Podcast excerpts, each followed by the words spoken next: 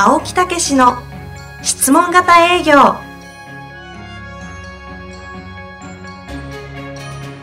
営業それは商売の原点。トヨタ大阪ガス生協などの営業マンも実践。2万人を超える営業支援を行った青木武が営業の真髄を語り尽くします。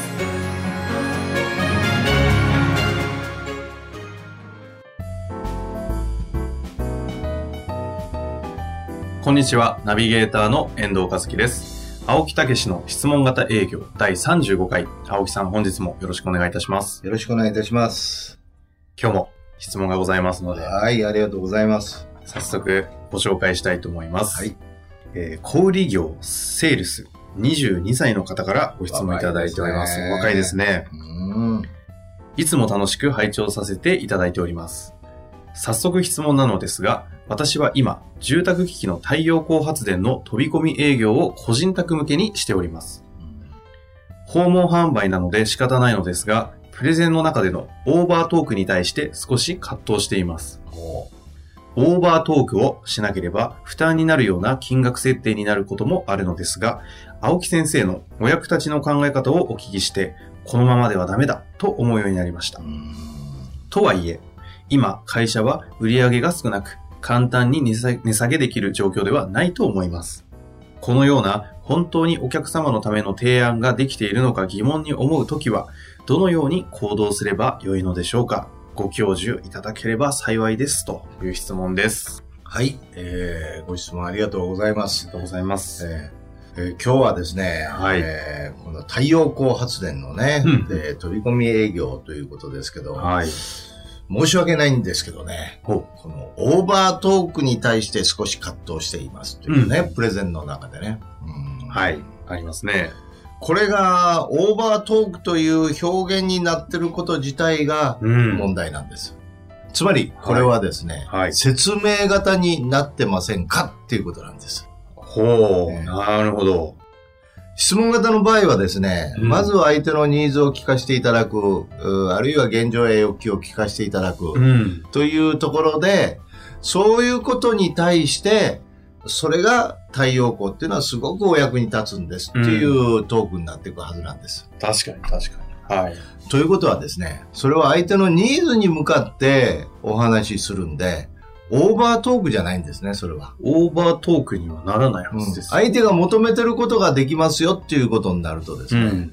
これは私は昔習ったんです。おえーハーモニーだって習いました。ほう、ハーモニー。えーつまりプレゼンというのはハーモニーなんだって。はいやー、私はね、このハーモニーっていうのはどうやったらできんのかなと思って一生懸命研究しましたね。あ。プロセスは教えてもらえな、もらえずそうそうそうそう。あの、プレゼントはハーモニーだという格言だけ残して、そうなん頑張れと言われるんですか？そういうことなんですよ厳しい世界ですね特にね、はい説明型営業で頑張ってる時なんですよ。あハーモニーっていうことでですね、一生懸命研究しましてですあ。ね、あもうとにかく相手の心に入るような、あ。うんうん。うんトークにしないといけないとうん。言った結果、あオーバートークになりましたね。あ まさに、ご経験されてたわけですね。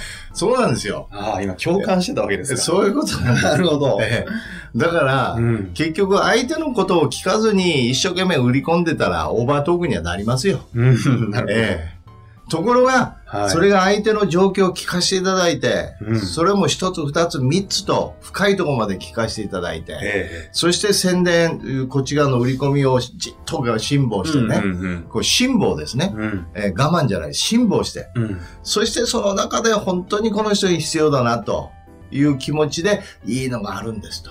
うん。うん、それは実はこういう商品で、なぜいいかと言いますと、って言ったら、うん。ハーモニーになったんですね。はあ、質問型営業の原点ですね。そうなんです。これが、このハーモニーという真髄は、と私は思いましたね。なるほど。いや、本当に。はあ、その時にはオーバートークにはならないんですね。ならないんですよ。ええはいだって相手も本当に聞いてくれてますから。ああ。ええだってそんだけのことを言って、ね、いろいろこう聞き出して、ん向こうお客様も言っていただいた上のうん適切な言葉ですからね。で、その時はですね、もうプレゼンテーションっていうのはすっごい短くなります。うん。えなぜかというと、相手のニーズ、欲求に向かって、どう役立つかということを伝えるだけですあから。あ。えうん、なるほど。えええたくさん説明したいところあるかもしれませんけど、そんなこといりませんから。確かにね、そうですよね。その、どこに対して回答すればいいかは、ニーズに合わせて言えばいいんだったら、シンプルになるはずですもんね。えもう、ほとんどこれは、あの、回答出てしまったようなえ気もするんですが。えええええそれと、あと、金額設定ということね。ここのあたりにも。ここにはいもありますけど、うん。これはですね、やっぱり、その前も言ったかもしれませんけど、この太陽光を入れることによって、どれぐらいのメリットがあるのかってう。いうんね、いうこと、その価値、うん。それをですね、一度金額に直してみていただくとか、うんまあやってるかもしれませんけどね、うん。もういもう一つしっかりと自覚をしていただくとうん。いうようなことをぜひやっていただいて、自信を持っていただくとうん。いうことをやっていただいたらいいんじゃないかなと思うんですね。あ金額っていうのは、えー例えば、それの値打ちが他のものと比べてーうん。うん。ということになったらね、例えば100万というものを考えたときに、それによって、例えば野菜どんだけ買えるかなんて考えたらね、それは高いですよ高くなっちゃいますね。はいそうじゃなくて、その、その価格以上のものが得れるから、多分値段はついてるはずなんですね。うんだからどれぐらいのメリットがあるのか。うんそれから他社と比較するっていう場合もありますね。他社と値段が高いとか安いとかね。いうこともあるかもしれませんけど、やっぱりその辺はですね、えー自分のお本当に問題を解決できるという、あのさっき言ったようにおお客様の欲求、ニーズを聞いた上で、適切にそれについてお伝えできる、まあ、いわば解決力も含めてですうね、ん。あと、フォローも含めてですね、はい。価格っていうことを見ていただくと、うん。自信を持ってお伝えすることができると思うんですね。うん。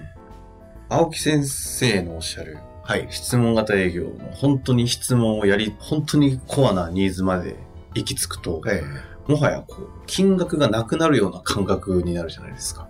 そのニーズがもうもはや満たされるなら、えっ、と、金額とか置いといてえ、えあの、とりあえずその提案聞きたいみたいな状況になっていくときって、こう、金額がそこにはない気がするんですよね。えうん。で、そこが、まあそもそも払えるか払えないかとかいうその事情はあるんでしょうけども、えだからこう金額って合ってないようなものなので、この方が言っているうん金額設定を下げなきゃいけない前提っていうのは、多分こう、他社比較上とか、原価で考えた時の基本的な考えではちょっと乗せすぎかな、みたいなことだと思うんえですけど、相手に質問型営業を通した欲求を醸し出し切れてたら、うんそこ出し切った上で金額設定が本当にどうなのかっていうのは、こう、再考してもいい気がするんですけど、うんというようなこう印象を受けたんですけど。そうですね。あのー私自身はですね、はい。やっぱりそれを入れていただくことが目標でなくって、うん。やっぱり質問型営業をやるようになってからですね、はい。いつしかその人が入れていただいた後のことをうんどうなってるかっていうようなところまでですね、見て契約をうんしていただくようになりましたよね。それは一つのお役立ちの精神のまたちょっと深いところですね。つまり説明型営業の時は、いはいかに売るかっていうことしかね、申し訳なかったですけど、もうそれしか考えて、考えなくなっていったっていうのは事実だと思うんですね。オーバートークになって。そうです。もうガンガンやってたわけですね。ねところが質問型営業に変わって、相手のニーズ欲求を聞くとですね、ん。当然どうなりたいかこうなりたいっていうのが出てくるわけですから。そうですよね。その売ること以上の先を見るようになったんですよああ。それが結果として買っていただくということにもなったという。確かにね、そのニーズっていうのは、そのものが、そのニーズを満たすためのものっていうのは手段に過ぎないですもんね。そうでしょそう聞いていくってことは、その売るものを通した先を見ることですもんね。そういうことですよね。ああ。ええだからそういうような中で、本当にこう、その後のフォローアップとか、うん。そういうことでもお付き合いが本当に始まるようになりましたしね。うん、うん。ええだから、やっぱり、質問するっていうことによって営業そのものの考え方が、はい。実は、あの、変えてもらおうと、もらうということがね、営業の概念を変えるっていうのが我々、私なんかが今ね、えー会社でぶち上げてる理念、うんまあずっと思ってきてることですけどね。だけど質問することによって、営業の考え方が変わってくるっていうのも事実ですよね。うん。えなるほど。あの、ひもう一つですね、はいこの方。本当にお客様のための提案ができているのか疑問に思うときは、どのように行動すればよいのでしょうかとあるんですけど、はい。ちょっとここを、あの、青木さんなりに何かをお答えしていただけ私はればいいなともうこういう場合は納得するまで出なかったですね。あの、現場に行かない。現場に行かなかったですね。うん。だってもうそれで買っていただけるわけないじゃないですか。こっち側が疑問に思ってるのに。確かに。ええだからある時からそういう時は絶対にもう買ってもらえない、売れないっていうことが分かるようになりました。ほう。だからそこを自分でもう一回計算し直すとか、どういうことが価値なのかとか、どういうふうにじゃあそれをもう一度フォローアップも含うんうんうんめて整えればいいのかというシステムをもう一回考え直します。あそして自分の中で納得ができた時に出ていくようにしました。あ。はあ。まあ、情報もまあね、すべてないんですけども、この方がもし一歩まず行動できるとしたら、どんなことがなんかありそうですかね？まず、だから今言ったように、はい価格のところをもう一度、そういうきちっと、えー検討し直すということ。それから、あと、そういう、やっぱアプローチのあり方、プレゼンのあり方を、質問型営業っていうのを聞いていただいてるわけですから、ええもう一回組み立て直す。あええまあ難しく考えずに現状欲求解決策、欲求提案という、こういう流れの中で、一つ二つ質問を用意しながら、うん。えーもう一度組み立て直すということをやっていただければ、うんもう随分変わってくると思いますね。そしてその結果、そこの先にはオーバートークのプレゼンは待ってないはずなんで、オーバートークしてるなと思ったら、あ、自分は現状とか欲求とかをちゃんと聞き出せてないんだなっていう一つの、いいこと言いますね。その通りですね。基準になりますよね。そうですよね。え確かに、ちょっと雑いコミュニケーションを取ってしまった時っえて、えやばい、どうにか穴埋めしなきゃと思って、あの、オーバートークになりますよね。働きを喋ってるなみたいなね。え私、あの、CD をね、はい作った時、この CD、質問型営業の CD っていうのがありうますね。ん、ありますね。ええで、それができたんで、はいみんなに、私どもの、あの、熟成にうん、こういうのができたんで、みんな楽になるよって言って、このレッスンはこうこうこうでね、ってはあ喋ってたんですよ。なるほど。ほんなら途中である生徒が、うん生徒さんが、うん。先生、それ、説明型営業です。プレゼンはみたいな。青木先生とあろうものが、まさかの、また、興奮してたんです先生に対して、その指摘は何だと。言いませんでした。言いませんでした。あ、本当や。可愛いですね、それなんか。だからそういう風になって、私でもなるときはあるんですよね。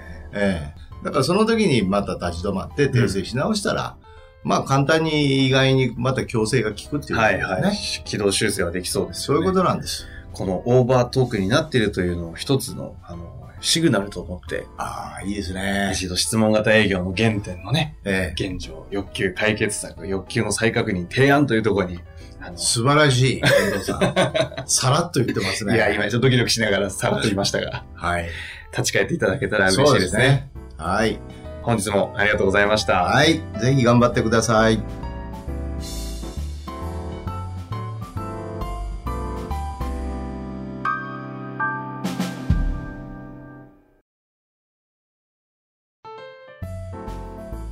遠藤和樹です番組では青木武への質問をお待ちしております。ウェブサイト質問型営業のホームページの右サイドにあるポッドキャストのバナーからアクセスいただきお申し込みください。ホームページは質問型営業で検索するか URL www.s-mbc.jp でご覧いただけます。それではまた次回お会いしましょう。